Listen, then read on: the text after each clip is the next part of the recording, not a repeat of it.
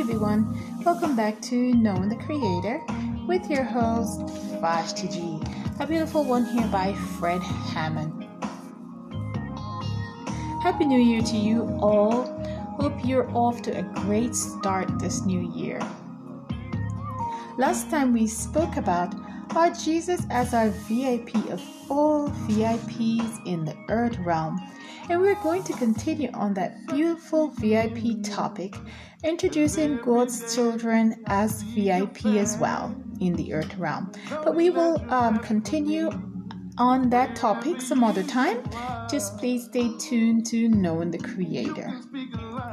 It is wonderful to be back with you today. Hope you have accomplished much with Christ last year and you are looking forward to collaborating with His sweet Holy Spirit to accomplish even greater things this year. Hopefully, many of us started working for Almighty God one way or another. As rookie we may as rookie as we may feel starting out, God knows how to fill us with wisdom, knowledge, and understanding, and just what to do to get His work done. You know, we just have to trust Him as we make ourselves available in humbleness of heart. He will do the rest. Philippians 1 verse 6 says, He that began a good work in you will carry it on to completion. So if, if we make ourselves available and God has started a work in us, He knows how to finish it remembering we are not the ones doing all the work. We are getting instructions from our great God Almighty, who is perfect for instructing his children.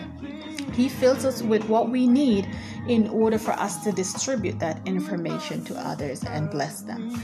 Special glory shout to those of us who were inspired enough last year to start something for the good, great Creator. Blessings to you, blessings and more blessings. May God's Spirit continue to rest with you.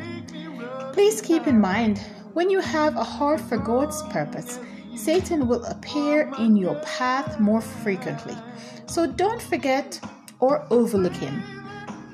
Let us learn to rebuke him and keep your mind stayed on Christ fearlessly.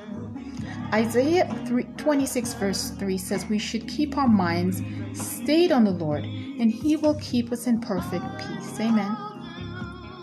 Remember, as we start this new year, let us reflect on how God had persistently carried us through last year.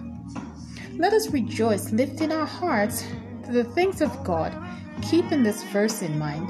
2 Corinthians 4, verse 18 says, so we fix our eyes not on what is seen, but on what is unseen.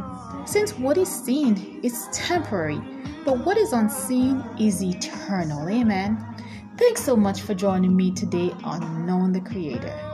Happy New Year to you all.